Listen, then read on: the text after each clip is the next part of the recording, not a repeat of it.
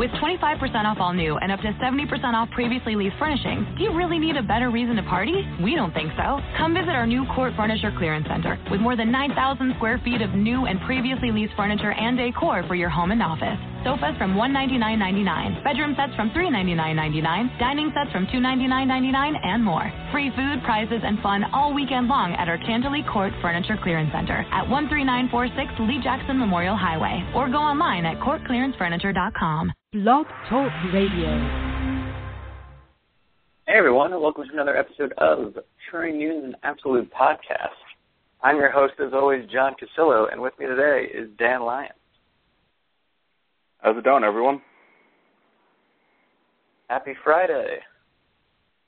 Yeah, a little little off our normal recording schedule, but what else to do on a beautiful Friday afternoon than talk about the Pitt Panthers? Ruining your weekend before it even starts. just, just I'm expecting the sun to go down, even though it's 12:45 Eastern time, and and just mud to be everywhere. It's gonna be fun. Yeah. Um, this week was uh was hectic on my end, which is why we end up here on a Friday. The MLS All Star Game was an unforgiving mistress, and I've been run into the ground. You saw it'd win, though. Oh, I mean, for those who haven't been or seen a Portland Timbers game at Providence Park up there, I mean, the place is going to explode when when MLS beat uh, Bayern. It's pretty uh pretty great game.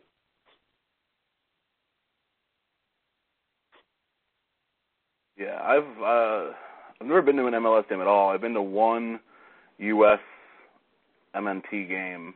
They played it was in it was in the the CONCACAF up in Hartford, but I don't even remember who we played, which is more more not not not as much on me as just the amount of forgettable teams that are in the CONCACAF. Although pretty good performance World Cup. Great, and as we said, I, I think that we have you know a ton of momentum right now. Um, I think countrywide for for soccer, and this definitely, definitely, definitely, um, you know, it's another another thing we can point to as um, as some great progress. I mean, Bayern didn't have their top guys in the whole time; it was an exhibition for them, but uh, they really they really brought in all the big guns at the end of that game. Um, and it was just a really nice win overall. It was nice to see Donovan, you know, pick up a goal like right before announcing his retirement and everything else. Yeah, pretty pretty cool moment aside from the whole nonsense at the end. I mean, I, I was not pleased, but that said, I was joining along with everybody else in the crowd, chanting USA ad nauseum as U.S. fans in general are wont to do. Always. Uh, it doesn't matter what game it is or, or what it is. Or even if there is a game. Yeah, no, just just in general, walking down the street. Yeah. If you in any city but maybe San Francisco, because I've tried it there and it doesn't work. Um, you can you can walk into any bar and just start yelling USA, and the entire bar will join in. Uh, always fun. America. But anyway, now that we've put off talking about Pitt for almost four full minutes, the Panthers um, are not at all rival rivals. We uh, we're, we're well well acquainted with Pitt over the years. We play them pretty much every season for the last like 60 years, and yet still don't care about each other. Um, Dan, what's your uh, what's your take on this year's Pitt Panthers? It seems like everybody's uh, pretty high on them, despite the fact that, like Syracuse, they lose some key pieces. But unlike Syracuse, they also lose their starting quarterback. I'm to go ahead, and I think we I brought this up a couple podcasts ago. A couple like maybe two months ago, I was really out on Pitt, and then I've read, you know, reading more about them and just getting prepared for the season. I don't think they're going to be great. I don't think they're going to win the Coastal, um, like some people say they can. Um, although the Coastal, anything can happen. It's a total like roulette spin. But I do think this is a more interesting Pitt team than years past, where they, you know, Pitt always just seems like they're Pitt in perpetuity, and this team, I think could either totally implode if the quarterback play from Chad Voytik is bad, or or whoever plays T quarterback if there's an injury or whatever. But they also have some really interesting skill position guys. Um, there's the you know obviously between Isaac Bennett and James Conner, who apparently is going to be playing both ways this year, um, at least a little bit. Tyler Boyd, really good receiver. Um, a couple really productive tight ends. The, there are major question marks on this team, but I think there's just more. They have more interesting pieces than they seem to usually have. Usually, they seem to have like one decent receiver, uh, kind of mediocre quarterback who ends up always playing well against Syracuse, and some solid defensive players. This year, they had some nice runners. They have the receiver again, um, and then Voytik. I think is just a huge question mark, but he he has a pedigree. He was a, a pretty big time recruit. Um, I actually thought he played more last year than he ended, than he actually did uh, for whatever reason, but um, it, he should be an interesting and and I don't think he'll be that much worse than Tom Savage, who you know probably wasn't as bad as we like to joke about, but he did take 43 sacks last year, which is pretty abysmal. Um, so a lot, I'm interested to see how this team is. Um, I don't think they're going to beat North Carolina or Miami, um, but, but at least for the division. But being in the coastal, literally anything could happen. And if Voytik ends up being a really good, you know, top half of the ACC quarterback, this team could probably, you know, push push that division if not win it. Yeah, I mean, I think that you know the key here is it's quarterback play and, and the offensive line. You know, the offensive line last year was horrendous. Uh, I mean, mm. the fact that you, we all remember the beginning of that SU Pitt game last year where seemed like Brownlee and the guys just bum rushed them. you know, Savage couldn't do anything with the ball, but obviously neither could Syracuse, and that's why we lost a one point game. Um, I, I think you know now they returned four or five linemen from that group, so it's a question of whether or not they got better. Because if they didn't, um, this is going to be more of the same. And and and for Voytik, this is going to be, you know, a struggle. Like Savage, at least you know he's played in three different programs. He pretty much had like a six-year career. Like so, he's somebody who understands how to at least like deal with pressure. You know, versus Voytik, this is going to be his like first rodeo for the most part, um, dealing with a lot of that um, I think the skill position players um, are are definitely the key for this team. Um, I mean, Tyler Boyd seems like a, a star in the making, and and I think that he's really really going to come on um, strong for this group. I know last year he was kind of originally put in as like a flex running back slot receiver. I think what it was like week two or three, they made a switch for full time receiver, and he just completely took off. Um, I think again he, he's really going to be key, and I think you know he could be all conference um, without much trouble. Um, you know, the, this program, just like us, has a strong tradition of uh, good running backs.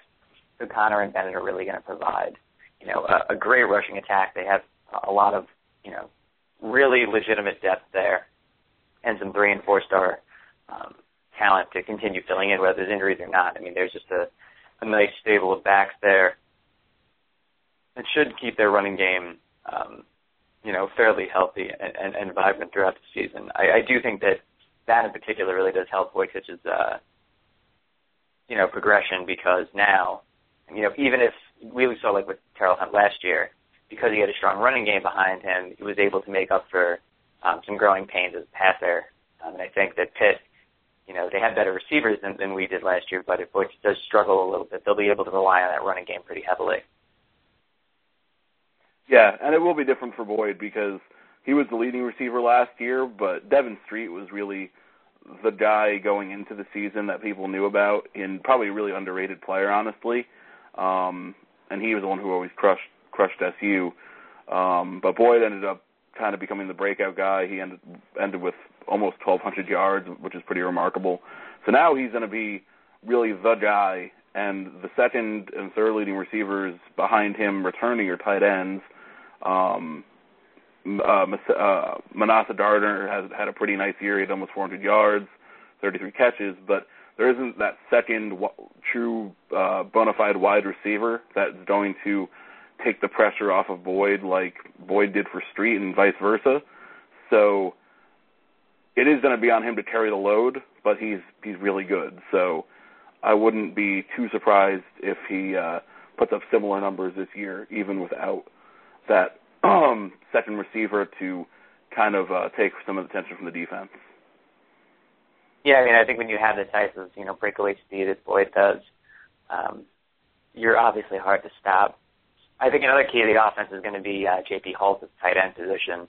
Um, I know last year, you know, he obviously got involved, um, and I, I do think his role is going to continue to increase. Though, um, w- what we were most confused about with Syracuse last year was, you know, if you have an inexperienced quarterback, a tight end is a perfect safety valve. We had two, and yet they were very, very underutilized.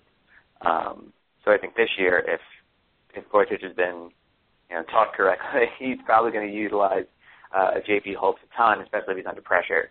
So I think uh, I expect Holtz to definitely you know put up similar, if not much bigger numbers than last year's 23 catches and 200 yards. I think he's probably looking at something in the 40 catch, 400 yards, and maybe five or six touchdown range. Um, you know, depending on what this offensive line looks like in terms of protection. Yeah, and he's a nice big target too. He's he sits four, almost two fifty, so not a bad not a bad target for a young quarterback. Agreed. So defensively, and I think this is where all the questions really come in. I mean, Savage was okay. Um, we give him a lot of shit, but at the same time, like, it's not like he was a world beater. Um, defensively, obviously the team loses Aaron Donald. Um, but now, I mean, it's not just Donald. They uh, suspended Titus Howard, which I know we were all talking about when it first happened last week. You know, uh, starting cornerback along with Lafayette Pitts, but Howard is a big loss for in that secondary and, and could actually, you know, swing a couple of those of those games that we weren't really weren't really sure about. You know what the Panthers could do. Um, definitely, you know, creates yet another weakness in a team that really already had some questions in the front seven, and now um, had some questions in the secondary too. Yeah, Howard's a big loss. You can actually even point to the Syracuse team if he's if he's. Did they announce how long he's suspended for? He's out for the I year. haven't read too much about it. Yeah, he is. He is gone full season. Oh wow, okay. So yeah, he's kind of a bigger corner than Lafayette Pitts. So he'd be a guy who could probably match up with with an Ashton Broyld or a, if he you know emerges Quinta Funderburk or even Jarrod West. Syracuse has a ton of these bigger receivers. Um, now Pitts is going to have to take someone at 5'11, which is a mismatch, especially if it's against like a a Broyld who's legitimately six three and, and huge. Or they're going to have to stick Trenton Coles out there, who isn't as experienced. He sits th- he sits three as well. He's actually a really big corner, but you'd rather have the guy like Howard who who's done it for a full season. So that that that is an interesting uh interesting wrinkle for this Pitt secondary. Yeah, I think it's obviously interesting in a bad way, but at the same time, I, I I think what we'll see here is, you know, we'll probably know what that secondary looks like by the time the Pitt Syracuse game rolls around. Um, they'll have whoever fills in there will have you know almost an entire season under their belts. Um, they'll probably have figured out how to how to go on without Howard at that point. Um, so, you know, while we can make a, a big deal about it now, and it is a big deal that Howard's out, um, I do think that if they sort it out, it'll be well, it'll be you know well completed by the time that uh, the Syracuse and Pitt face off. Yeah. It also should be noted that their their safeties aren't much bigger either. It's a pretty small secondary overall, at least at the top. Their their depth is actually a little bigger, but again, you don't know what those guys are. But um now it'll look like, um, assuming Cole steps in, he'll be the only six foot starter in the back in the uh, defensive backfield. Everyone else is under six feet, including both safeties, which is interesting. Yeah. Do you think? I mean, do you think that that the way that this secondary was put together was kind of a product of how strong that front seven was, and and just how much of a force that Donald was? Uh, it could be. Uh, it it doesn't hurt that you have Aaron Donald up front, um, and then you can uh, probably afford to put maybe more opportunistic uh, D backs back there because there are going to be more balls thrown up for grabs. Um, Ray Vinopal, their free safety, had three picks last year, um, but they didn't have too many interceptions as a defensive backfield overall. So it could also just be because there was so much coaching turnover um, for Pitt a couple years ago that it's just been a struggle to really get that identity that you want in the defensive backfield, or maybe they just prefer the smaller guys and that's who they went out and got. And you mentioned co- coaching turnover. Um, now that we're in year three of Paul Chryst, uh, do we think that do you think that this is is kind of a stabilizing of the Pitt program? Is this? I know, like a few years back, um, you know, they had that like ten. What was it? 2009. Like that ten and three blip. Um, and and then you know, things seem to be trending upward, and then suddenly things crash right back down to like six and six, seven and five seasons. Um, do we think things have stabilized the Pitt? It seems like recruiting is is on the upswing, but do we think that Chryst is always a threat to leave? Um, it's hard to know. I don't think Chryst he's done a, a decent job, but I don't know that he's done anything that would make him an instant contender for a huge job that's much better than Pitt. Um, although well, you probably say the same in particular. about yeah, and I don't think Gary Anderson's leaving Wisconsin anytime soon. Um, yeah. But but uh, you could probably say the same about Todd Graham. And when he left, it was a bit shocking, but he's ended up turning Arizona State into a legitimate um, uh, Pac-12 South contender. So, uh, but at the time, that didn't even look like such a better job than Pitt. That you know, Pitt fans were obviously pretty distraught about it. So I don't know. I wouldn't be too worried about Chryst leaving, but I also don't know that Chryst is a, a really knockout football coach. I think he's done a good job. Um, I wouldn't worry about him. I don't think he's you know at risk to be fired anytime soon. But um, I don't know if he has the upside where he's going to be going filling like what maybe a vacant Florida job if Muschamp gets fired or something like that. So I wouldn't be too worried. I think I think he's there for he'll he'll be there for a little while. I think unless the team just goes in the tank. So, do we think that he's really? Do we think that Chryst is really no better than Wannstedt? Mm.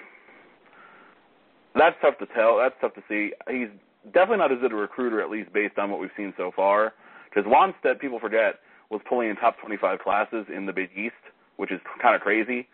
Um, and he was doing it without a ton of like Nets level success. I mean, he won what nine or ten games a couple times, but it was also in a much weaker league. Um, but on the field, I'd probably say Chryst is most likely better. I haven't watched enough Pitt to really see exactly how it was. But Wannstedt was kind of a mess in terms of just making on the field decisions. Um, and Chryst is, is a college guy, while Wannstedt was in the NFL forever. So I think Chryst is probably more in tune with what college football is all about. So there are different, different, you know, give and take there. I'd probably be happier with Chryst just based on what I know about Wannstedt. He was a, re- I mean, he he cost them some real good opportunities.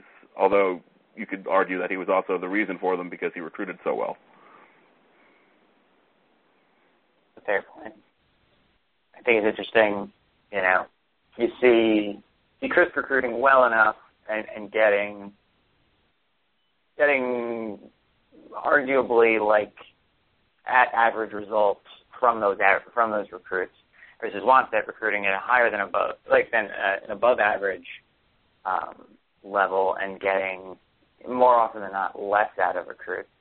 Um, I think it's an interesting game to play uh, in in terms of you know what you prefer. It seems that either way you're not you're not meeting expectations, but then again that also gets to the question of you know what are expectations at Pitt um, from an outsider's perspective, I would think, you know, I would think eight wins, nine wins, but at the same time, like I, I feel like Pitt's fan base kind of expects kind of expects more, and maybe that's because of those those you know not recent national titles, but more recent Syracuse's national titles, um, and the fact that you, if you can claim multiple titles, I think a lot a lot changes in your fan base. You just kind of expect more, and considering how few, you know, 10, 11 win seasons have been going on at Pitt in the last 20, 30 years, uh, I, I think it's interesting to see that that the standard for excellence still appears to be that.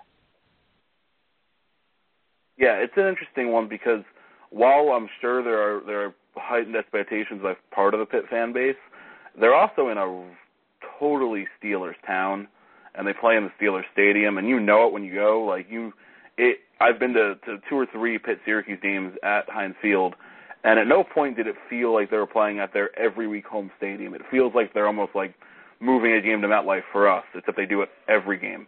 Um, it just doesn't have that college football feel. It's never full, um, or at least not for our games, but it wasn't even close for our games, even when Pitt was was pretty good. Um, and they had, you know, LeSean McCoy and star players there.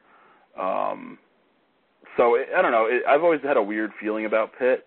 They definitely have a ton of history, but it just feels like there's such a second banana in that town compared to the Steelers that I don't know if that helps or hurts what their fans expect. If their fans, you know, expect them to be the college version of the Steelers who win the Super Bowl all the time, or if they just don't care as much.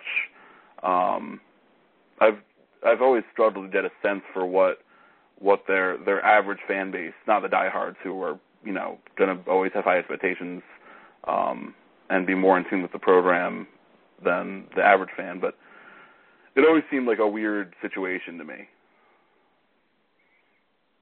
Yeah, I, I definitely agree with that. You know, I, I think it's a, I think it's a more extreme version of, of Syracuse. You know, we uh, obviously because of the success in the late '80s, you know, through the early 2000s, there there's a there's a heightened expectation among the fan base. I mean, we're a decade removed at this point, but there's still like probably a heightened expectation among the fan base of what needs and should be happening. Like needs to happen, should be happening. Um, but I think most of us would still be okay with, you know, an eight-win season. I think we'd be smitten with an eight-win season more often than not. Um, and I just feel like for Pitt, I mean, again, the titles are more recent, but at the same time, like, I wouldn't necessarily say that, like, they really should have a much different standard for excellence than we do at this point. I mean, in the 90s in the Big East, the conference belonged to Miami, Virginia Tech, and us. And Pitt was you know, with Boston College coming on towards the end, and like along with like you know West Virginia, like elevating itself at, at, at various spurts. I just think, for the most part, like Pitt has not been a huge factor in in, in the, was not a factor in the Big East largely for for its tenure, and now like in the ACC, like there's there's obviously you know a ceiling, a lower one for them because they're in the coastal, but nonetheless a ceiling. Um, and it's just it's curious to me you know, what's and like you said, it's, it's tough to get a gauge on what that fan base really thinks. Yeah. Although uh, it's probably nicer to be in the ACC, where at least, I mean, it's nicer to be in the ACC just as a general statement. Um, as I said yesterday, if there's anyone who now thinks we should still be in the Big East, they're just so out of touch with how college sports is that they're beyond help. Um, considering yesterday's autonomy ruling, but at least in the ACC, you have the excuse of, hey, we play real football against some of the best schools in the world, um, versus the Big East, where for a while there with Wannstedt, it just looked like Pitt was repeated, repeatedly flipping on banana peels every time it looked like they were going to do something big. See 2009's matchup at Cincinnati. I think the definitive Wannstedt game, actually. Cincinnati 45, Pittsburgh 44 in the snow. Yes, I, I do remember that one. hey, Although the Pitt credit also so. West Virginia's chance for a national champion. That was always good. Agreed. I guess thinking about uh, the autonomy stuff, you brought that up. Um, I mean, what do you think? I, I, I think most college fans are in favor. Well, most power conference fans are in favor of it. Um, you know, some people have brought up the interesting question yesterday: how, can can the Mountain West or um, or American Athletic Conference ever get themselves into that group, or or is this going to be you know the first of many many closed doors in, in those conference spaces? Um, I don't see why the group would let them get in. like I, I just don't see what the advantage for the five power conferences would be to to to water down their own um ability to to make change. Because at the end of the day like there are some really good Mountain West and American schools that could probably play with um the mo- the power conferences at least in like the middle like Cincinnati and and UCF obviously and Boise State. But for the vast majority of those conferences are well behind what even the worst power conferences are. Um, maybe not on a year to year basis, but just overall. So even if they were to get granted membership into the Power Five or whatever and make it a Power Six or Power Seven, those schools aren't going to magically become, you know, they're not going to magically line their pockets and start getting ready to to pay players or do whatever else is about to come from this autonomy stuff. So I don't know. I, I find it hard to believe that those conferences have the the overall ability. I think it's more likely that individual schools end up getting poached, um, which, as we've seen, happens fairly frequently. um, but or, or I don't. I just don't ever see like a conference that half of it is Tulane and Tulsa and USF and Temple becoming part of the real conversation. It's just there's not enough depth there. Yeah, I, I think I think what what people that are talking about elevation are forgetting is that right now, you know, we're just getting to the the first couple of years of the disparity between um,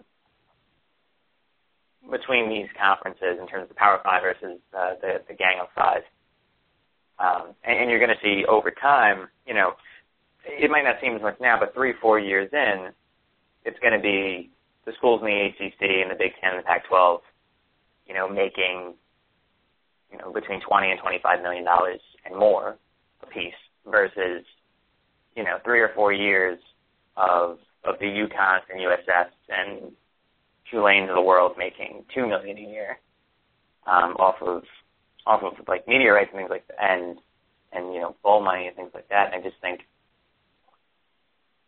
that right it might not make an impact immediately, but long term, you're going to see that separation after after like a full cycle of recruiting classes, a four year stretch, um, and then once you get to the second full four year stretch, you'll see like at eight years, that gap is just going to continue to grow and grow.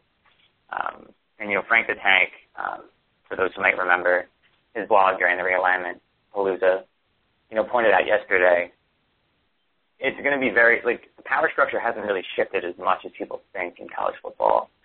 Um, you know, at the start of at the start of the BCS, well, in, in the last year of the BCS, you know, pre Big East blow up, there were 63 schools plus Notre Dame um, in the power structure, and now there are 65 schools plus Notre Dame. The only schools that gained entrance were Utah and TCU. Everyone else, like it, you know, things have things really haven't shifted much. So people need to remember that. At the end of the day, like the power structure is the power structure. It might be under different names and monikers and all that, but the power structure stays what it is. Yeah, and people will cite you know some of the really good pro, like like TCU before they were in the Big 12 and Boise State, but for however good they were, they still never made the national championship. So I don't know how much worse things will get. At least right uh, off the, you know, in the next couple of years. Now, I do think long term those schools are going to struggle if they can't find a way into the into the pic, the uh, the discussion here. Um, and I do kind of feel bad about that because I feel like football's more interesting when you have those Cinderella programs, and I, I, I do wish that the playoff would get expanded so that we could, even if like the one team out of the group of five could get a an eight seed and and see what they can do against Alabama or Florida State um, I think it would be more interesting if they're still uh, involved on the periphery, and I do like the occasional game against those schools. Not not when it's four games a year and the, the entire out of conference schedule, but I hope they find a way to keep the the group of five schools involved, so there's some hope for them to be in on big time football. And I think the playoff, as a general idea, does help that, um, even though four is very limiting. But um, I don't know. I, I'd be very nervous if I was a fan of those schools who had aspirations to play um, at the highest level because it's it's the the dates are closing a bit, even if it's not going to be any much different right away. Yeah, and you know what? Like during the Louisville podcast, I remember talking to uh, Mark Ennis about this. I, I think I think the committee is going to be tested uh, right away in year one um, when it comes to you know how they're going to treat the the gang of five, and, and, that's with likely undefeated team Marshall. Um, the, the Thundering Herd face a joke of a schedule. Rakeem Cato is a legitimate dark horse contender for the Heisman. I mean, this is a team that's going 12 0 and probably by a significant margin. Um, so it, it'll be an interesting question. If, if there's if there's only maybe you know two one loss teams and a bunch of two loss teams, like does Marshall jump those guys? According to the if, if we're going to believe the playoff committee about strength schedule, um, I don't think so. But I, I think this is going to be an interesting test in year one, is how they're going to deal with with Marshall. I think most importantly, and then I think that's going to set a, a very I think it's going to set a very big precedent going forward. Like if Marshall gets shut out at, at 12, 13, and 0, I, I, I doubt any that we see any uh, any gang of five team in a, in a 14 playoff at least anytime soon. Yeah, I mean Marshall has a worse chance than an undefeated Cincinnati, but I don't think either one's very likely to make it, um, even if they're undefeated, unless they're like a bunch of two loss teams that are dead, dead, dead in, and the non power conference school has like a couple really nice out of conference wins.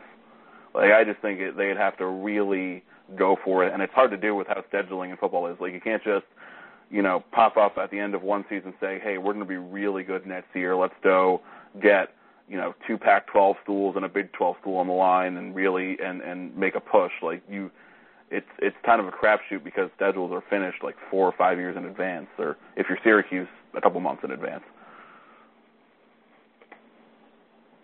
Totally agree. All right, on that point, when we jump to beer, what have you uh what have you been drinking, Dan? Um, nothing too crazy. I, I had the the one that I've been having a lot of because the the bar I go to a lot near me um, put it on tap. Uh, Captain Lawrence's IPA um, which is really good. It's it's nothing crazy. It's just it's really drinkable for an IPA. A lot of good flavor.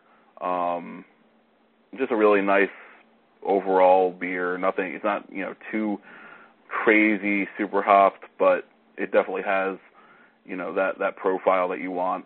Um, so that's as long as they have that on tap until like the fall beers start coming out. That's probably going to be my go-to for a while. Um, and then I had a, a decent amount of Peroni, which I think I've brought up. Uh, it's not my favorite beer. A lot of people love it. Um, it's kind of a, weird finish to me, but I definitely enjoyed it more than I usually do this weekend.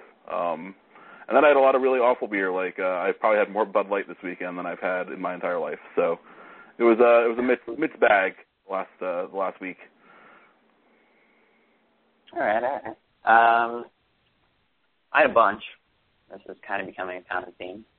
Uh, uh, I was doing some trading with the East Coast, so I got to enjoy uh, my first bottle of uh, lunch from Maine Beer Company. Absolutely delicious IPA, really well balanced. Um, it's a nice hoppy finish, but surprisingly light at the same time. Um, all you East Coasters are probably much more able to get it than I am. But nonetheless, very, very delicious enjoyed some Cross Pond Session IPA from uh, Golden Road over here. Uh, one of the better beers they make. Um, and everything else was uh, in Portland. And as most people know, Portland is a very, very big beer city. Uh, had some excellent IPAs up there. Some other beers in general. Uh, Fort George is the Optimist. Um, again, kind of a departure from a lot of the IPAs that I typically drink that are more on the hop bomb side. Um, it's very, very good beer. Also had a very interesting one. Uh, called Nothing as It Seems from Good Life Brewing Company up in Oregon. It is a coffee pale ale, which sounds weird and is weird. Um, but if you see it around and you can get a taster of it, it's just an intriguing, uh, intriguing drink. Um, had finally had a gigantic IPA from a, a gigantic brewing, kind of on my to-do list while I was up there. So one of the first things I did was head over to uh, probably one of the best you know, tap room slash bottle shops they have, if not the best. Um, Belmont Station, and or immediately grabbed that uh, that IPA from Fort George. I drank on site, and then a couple bottles of Gigantic that I uh, kept in my uh, hotel uh, refrigerator. It's a very very good idea. Um, also stopped over at uh, the Deschutes Brewery, and that place lived up and then some. Really, really enjoyed myself there. Met some great people. Uh, wait staff and bartenders were fantastic. So I spent like three, four hours um, over there. I know I feel like I've mentioned fresh squeezed IPA on here before from the show, but uh, having it on tap is just a completely, completely different experience versus having it in bottles. I mean, I'm close enough and in California where you know they're they're still well within the uh, right weight range, but fresh squeeze I had on tap was lights out, like a five a five star IPA for sure. And also, uh, I know I'm just rambling on about beer at this point. Um, got to have a uh, Black Butte 26 from uh, Deschutes. Not a big like barrel aged. I mean, this was just a clean, clean finish. You got um, you got some bourbon, but for the most part, it was very much like chocolate, raspberry, and pomegranate. Highly, highly recommend. Um, if you can still find a bottle of it, I know it's not production anymore. But if you go up there, they have it on tap again, lights out. Stuff. I, I've always wanted to go to Portland. I have friends out there now, and it's not not a lot of reason for me to get out there, but hopefully one day. I would I would definitely recommend because I mean, in the fact that you have friends there is definitely a good thing. Because I mean, for me, like I, I was staying downtown, so like it was kind of in the middle of everything. But even then, like you probably find, uncover even more like interesting places. Um, you know, being there with with locals versus you know just being there for work. Yeah, for sure. I need to do like a whole West Coast tour. I've only been once, and it was to San Diego, which is not a bad place to go, but it was I was like nine, so not quite the same. No beer for you that time. No, not that I remember. All right, so I guess we'll get back to football. Um, Dan, you want to start us off? Who is uh who's Pitt starting off with? Uh, the Delaware Blue Hens. Um, Delaware's, you know, they're they're actually one of the probably more well-known FCS teams. They're they're I don't know how they're going to be next year, but they're usually at least pretty good. But I don't know if they've ever beaten an FBS, and I don't expect them to beat Pitt.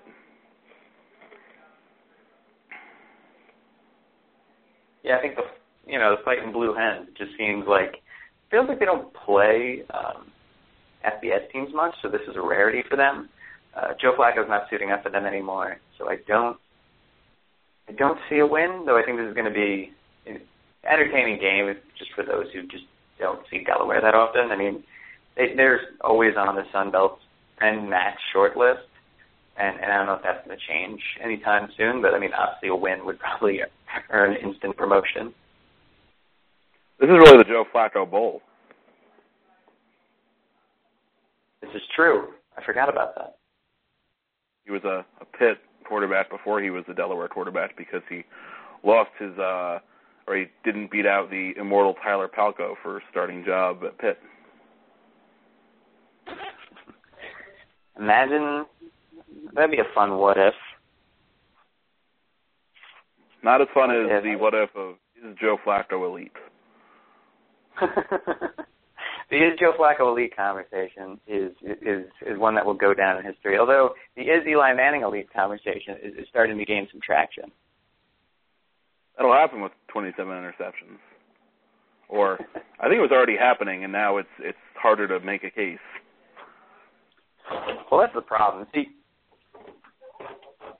Manning, if it was one Super Bowl and and just all the other shit, the answer would be no.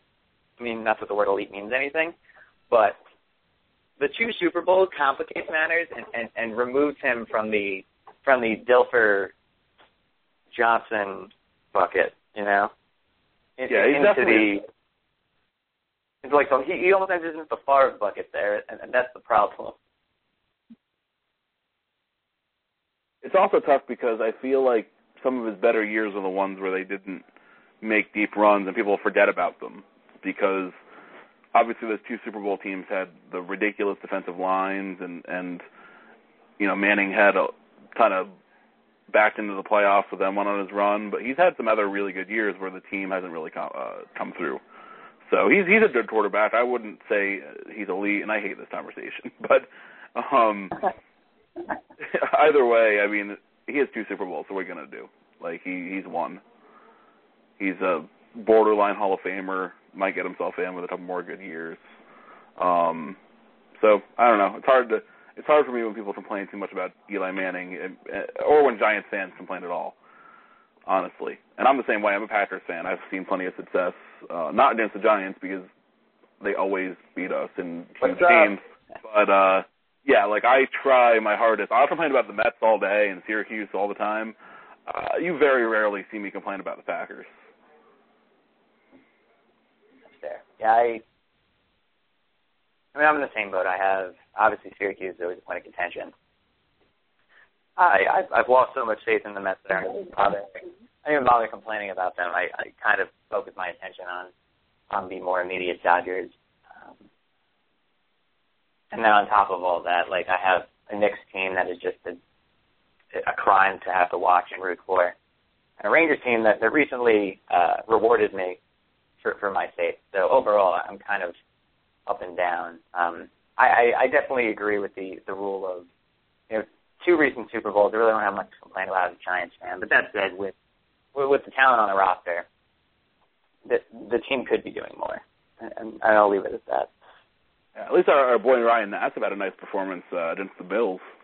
Probably his first decent performance in the NFL. But uh, like last last year during the preseason, I always felt really bad because the offensive line they put rookie Ryan Nassib behind was probably the worst assemblage of offensive linemen I've seen at the NFL level.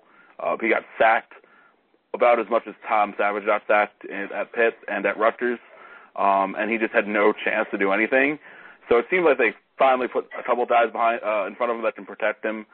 Um, and he had a, a pretty nice uh, preseason outing against the Bills, which um, which I didn't actually see, but the numbers were good at least, and he hit had a big long touchdown. I still got some faith in that. I, I mean, well, we'll, we'll see what happens. I I'd like Manning to get traded, but at the same time, you know, there's there are no guarantees with with Nassib. So. Oh no, I'm not, really I'm not betting on anything, but it's nice to see our guys do okay. Yeah. All right, so back to Pitt, because um, at Boston College, uh, this one's interesting. I'm going with Pitt uh, despite the fact that it's on the road. But BC is gonna gonna test them for sure, and I think this is. Uh, and we've talked about this too. This is one of those games that uh, that, that resulted in the uh, week two bye for Syracuse. Is is the fact that we were kind of holding out for for that Pitt game to be thrown there or Wake Forest, and and instead we ended up with Pitt at BC and Syracuse versus the Fighting Buys. Yeah, I hate that week two bye. It's the it's pretty awful an away game or or a pit, pit I'd rather a pit later, but the Wake game would have been so perfect there. Um, nice. I mean, it's probably not going to be that much tougher than Central Michigan. Sorry, Wake.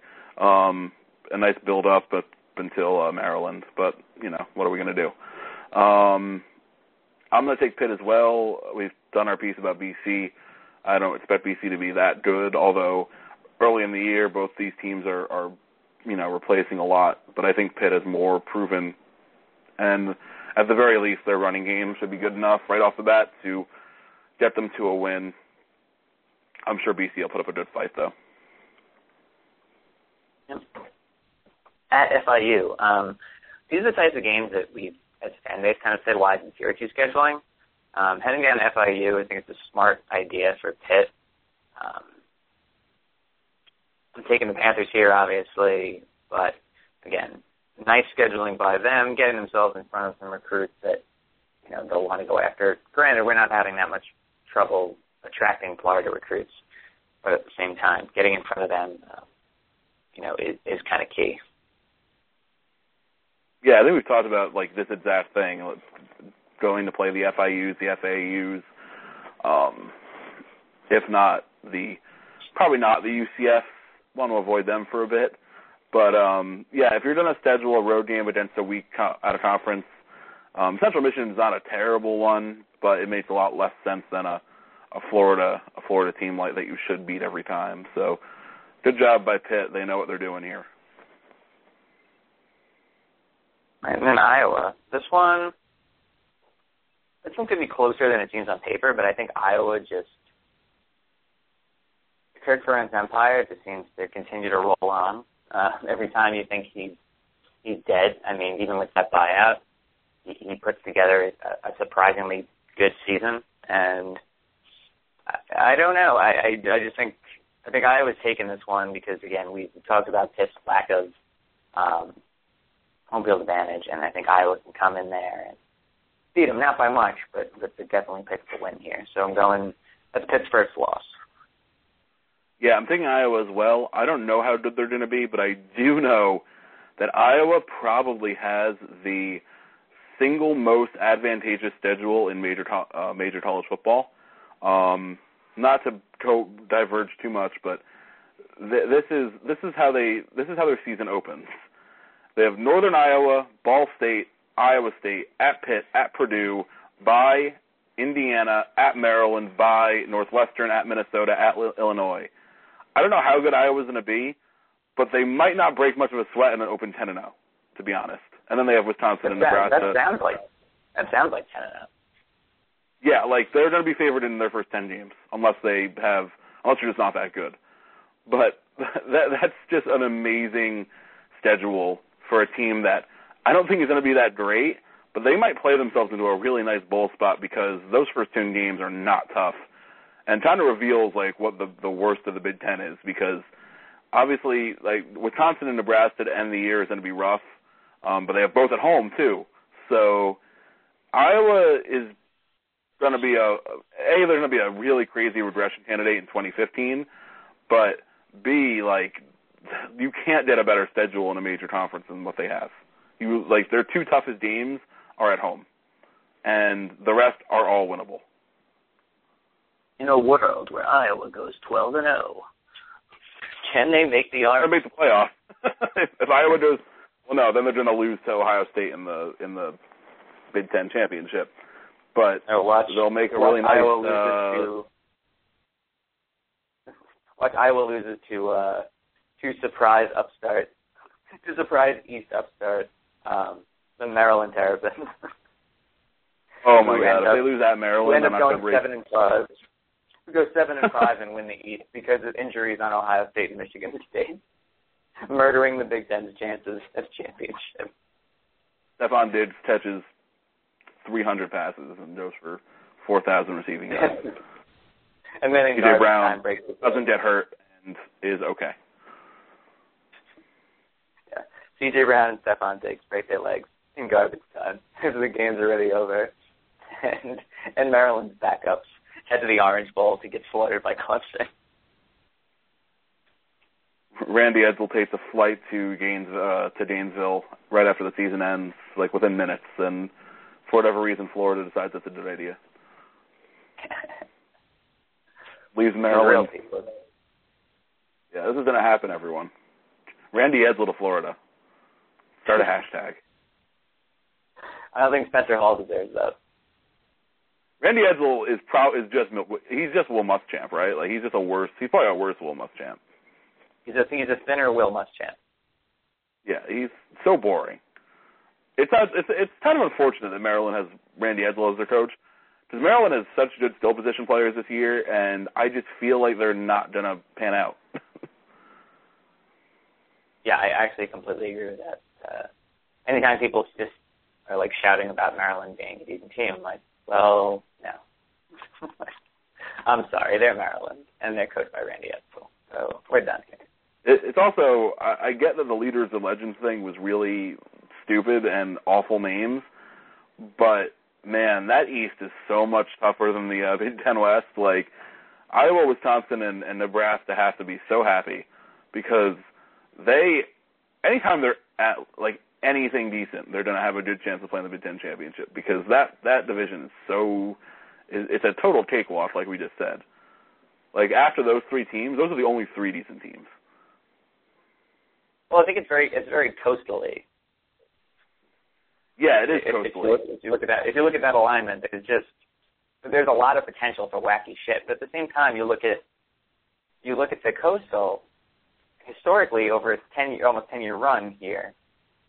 The coastal has actually been pretty consistent. Georgia Tech and Virginia Tech have won every year but one. That was last year.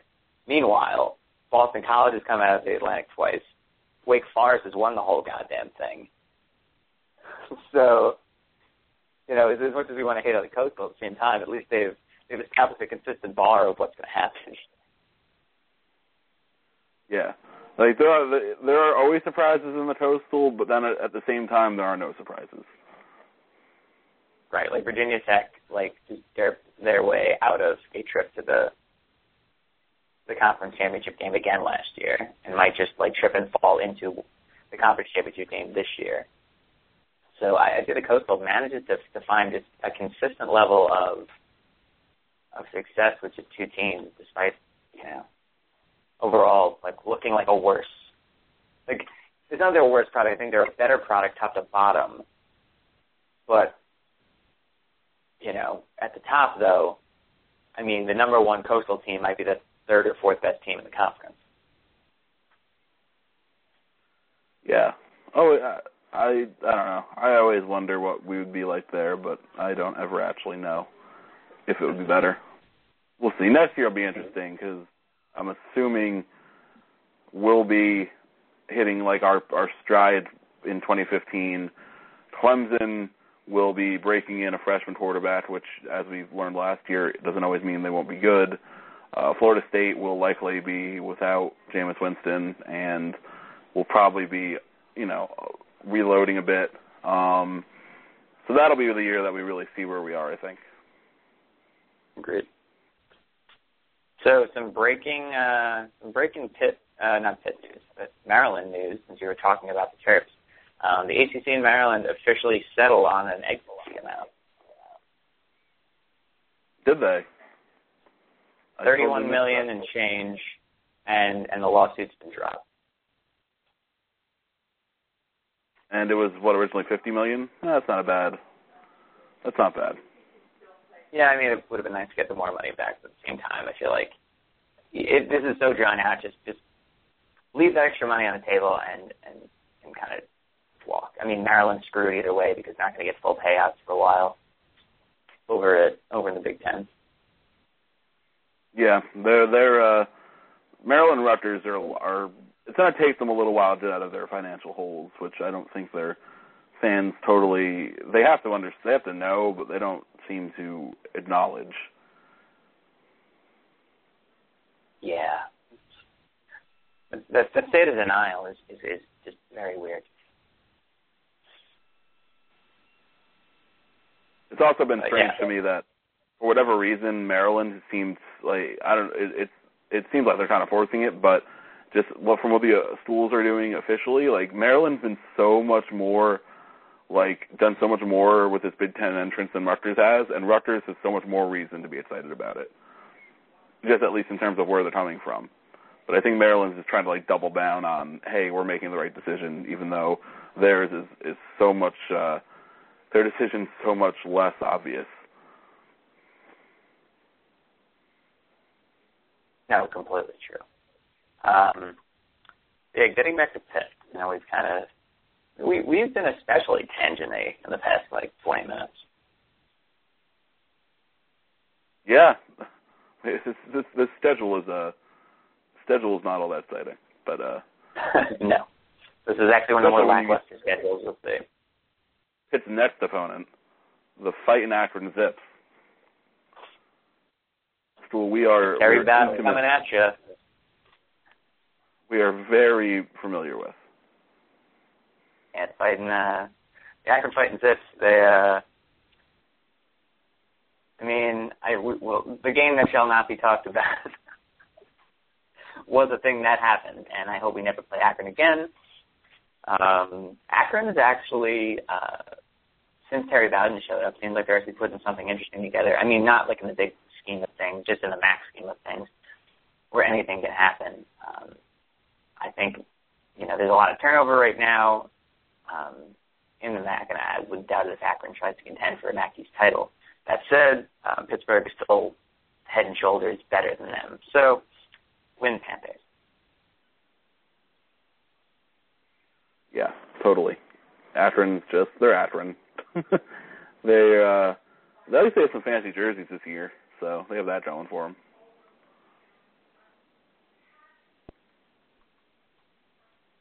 I did see those actually. I like them. Uh, at Virginia. Now we have at Virginia. Speaking of teams that aren't very good. Um, you know what? Like at UVA provides an interesting wrinkle here, but I think that UVA's lack of an offense is just it's it's enough to to create speed bumps for them in games like this, where otherwise it might be fairly even on paper. So I'm going I'm going Pitt, which puts them at what five and one inexplicably. Yeah, I'm taking Pitt as well. Um, I feel like it's going to be a really ugly game. Um, Virginia's defense is, is interesting. Pitt's offense is interesting. Um, and on the other end, I think Pitt's defense isn't nearly. I mean, I don't think Pitt's defense is going to be that bad. I just don't think it's that great. But Virginia's offense, as you said, just is completely non-existent. So I could totally see this being like a 13 to seven win. I could also see this being a really funny Pitt loss, but I'm not going to bet on it. And Virginia Tech. Uh, it's pretty light October for for Pitt, which is smart on their part. Um, it's a home game, but again, home games don't matter for Pitt. Um, Virginia Tech also has a lack of an offense, but their defense is so much better than Virginia's. I think that'll be enough to counteract. I'm going with the Hokies, though I'm not. I can't say I'm sold on that pick though. I, I'm not sold on anything. It's the toastful, but uh, I agree. I had the same thoughts when I was looking at this. Um, it's actually kind of funny that Virginia and Virginia Tech are like kind of similar teams. Just one is just a much better version of the other, um, with a good coach as opposed to a really awful coach. But uh, yeah, Virginia Tech I think will go up there and beat Pitt. Um, again, this will probably be uh, also really ugly. Like this is going to be an ugly stretch of football for Pitt, win or lose.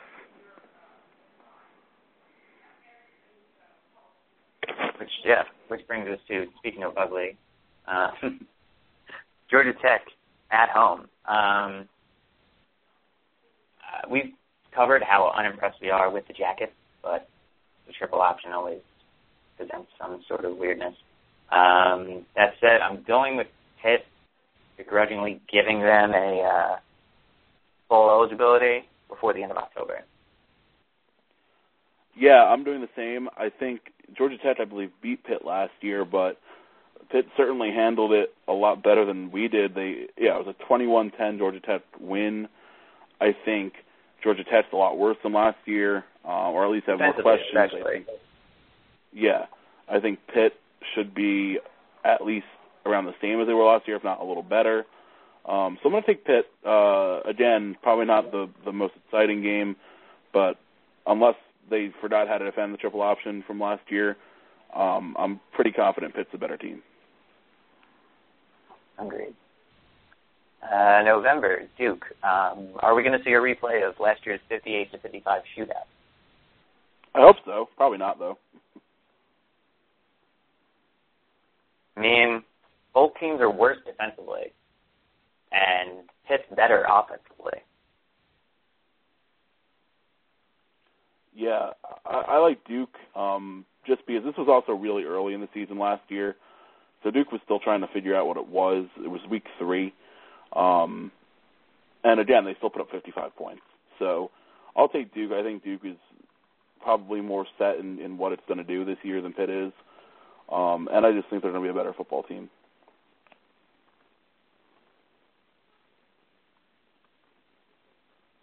Uh, hmm at home.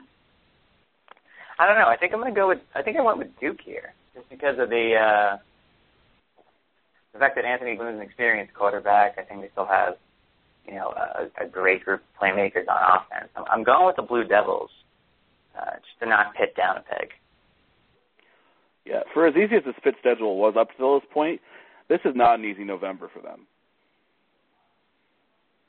This is actually um, after like kind of sleepwalking through the beginning of the season. This this, this is where uh, this is where the reckoning happens. Yeah, it's kind of like a market correction November because they could, and I might predict them to go 0 and 4 uh, in this last stretch, which doesn't think they made that bowl early. Such a Pitt thing to do. um, so yeah, they're at UNC the following week, which I definitely have them losing. I think UNC is probably the best team in that division. Same. I mean, North Carolina's home field is, is not exactly, you know, a, a daunting place to be.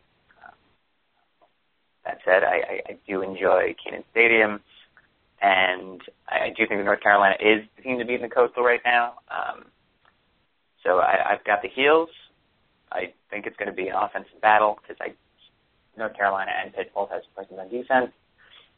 So high scoring game. Carolina wins. Hopefully this is, is kind of a showcase game um, in prime time, though I don't necessarily think that America should be subjected to UNC versus Pitt um, when it can easily fill in any slot from noon to 3:30 just as easily. I agree. Syracuse. Wonder what that team's all about. I don't know. We should. I wish there was a website where we could learn about Syracuse. I know. I, I found this website about magicians though, and there's there's oranges all over the place. I think that might help. No, probably not. So the um, uh, the Panthers get to host the uh, number one party school in America in late November in a in in the latest iteration of the non-rivalry rivalry. I feel like it's a really bad idea to take Syracuse in this game, just because we. I have we won at Heinz Field recently? No, we have. I feel like all of our wins. I can't remember that. I don't think we've won there since like 2004. I'm gonna look this up. Um, I I hate taking Pitt in this game, but I'm gonna do it. I think just if anything, just to avoid looking like a total homer. Um, by the time the week comes, I could totally be going, you know, back in the bandwagon. Uh, it just feels like like SU's not gonna win every close game it should, and Pitt is so familiar with us um, and that game last year was very disheartening, and it's on the road. I think the road thing, as as little as it it you know as as unimpressive as Heinz Field is, we just don't win there. So I'm gonna take Pitt, and uh, yeah, leave me all the. You can tweet me how I'm an asshole about that. So go for it. I don't care. Um, I deserve it for taking uh for going against my my guys. I just feel like Syracuse is gonna drop one of the games that it's gonna feel really awful about even if we have a pretty decent season, it seems like it always happens. Um, and this is probably gonna be the one. Dan's a disloyal idiot, as we've uh, as we've learned. I'm gonna go check out last time we beat Pitt at home. I was looking because I was so used to it being just back and forth I was like, oh, we beat Pitt in 2012, and then I realized that Pitt got jobbed and had to to the dome two years in a row. yeah, this is uh, I was right, 2004. Yeah, in overtime. 38 to 31 in overtime, which is which is fun. Um, was that a home game? The site I'm on doesn't say. That's stupid. I'm watching. This is great radio, I know. Yeah. Uh, is, uh, that was oh, that was in the dome. Jesus Christ. When was this? When did we beat Pitt at Heinz Field? Hold on, I'm I'm gonna find out. I, I have to say, I, I just need to. I, well, I have to say right, I usually use. At some point between 2001 and 1991, because we beat Pitt every year during that stretch, which is unbelievable. Well, it's almost as unbelievable as having beaten us every year but one in the stretch following. Yes. Well, what are you gonna do? Or like that unbelievable stretch when West Virginia dominated us, followed by, despite the fact that West Virginia was still considered the higher profile program in the following years, the fact that we just, you know, blew the doors off them. Yeah, 2001, Syracuse went to Pitt and won 42 to 10.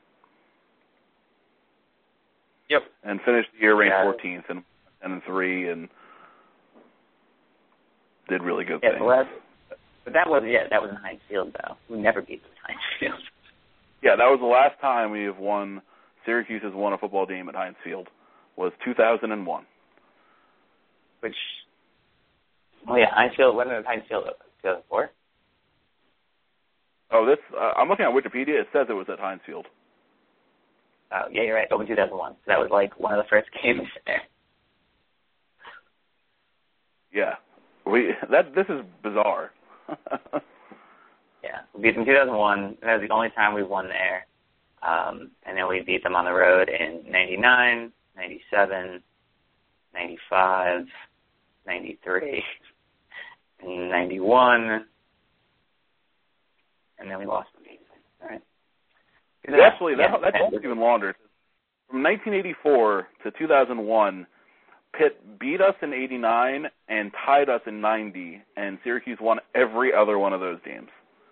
That's what I mean. Like with Pitt, And then before that, Pitt won every game from 73 to 83. Like, this is a this what a stupid series. well, well, this is I what think kind of now- rivalry. At least like the last couple of years, we've had pretty good games. Uh, one point games each of the last two. Um, Yeah. Which But overall, like this is a close series that nobody cares about because we won 31, they won 35, but there's been so many long stretches of one team dominating the other that it's not even worth it. Yeah. And like blowouts too. Like most games weren't even close.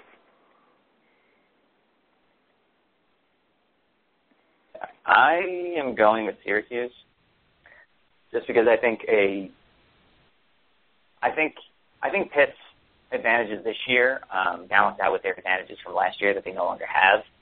Um, I think Syracuse is a better team now than they were last year, um, and I think Pitt got very lucky to win that game. If it hadn't been for uh, missed extra point, or if the team had just called the goddamn play when they were supposed to, um, in one of the most miserable losses I've watched, and I've seen a lot of miserable losses for this team. Um, I think Syracuse would have came out with a win, so I am going with the Orange to pull it off here, uh, sending the Panthers to their third straight defeat. You're you're a better man than I. Maybe just I had to really convince myself not loyal. to take Syracuse, but I, I really don't feel good about it. I, I I think and hope Syracuse should be a more complete team, but I don't know. It just felt weird. A taking Pitt to lose four games in a row, and B did it though. automatically taking us every time I feel like we should win a game or could win a game. But I don't know. Could go either Does way. it really feel weird picking Pitt to lose four games in a row? Good point. because I'm looking at I'm looking at recent things. Let's see. No, no, you might be right. Um, Pitt has not lost four games in a row since 2007. yeah, but I So- mean, they've still done weird and dumb things. So they might not Right. have done exactly that, but they've done similar. They've had similar stretches. Like two years ago when they lost two, one, two, lost two, one, two, lost two, one, two, and then lost one. The yeah, that's game. like a fourth grade math class problem. Like, Actually, no, then they lost to Florida State. And they lost to Florida State to tip off 2013, so the pattern actually continued into September of the following year. yep. Well, Pittsburgh, all roads lead to Alabama. Sup, and then the worst Birmingham? Okay. That's a Birmingham. Last year was such a letdown that they didn't go there. They'll be back to the Birmingham Bowl. You, you can't avoid it for I- too long. It's like lost. Like the plane's eventually going to crash again. Yeah.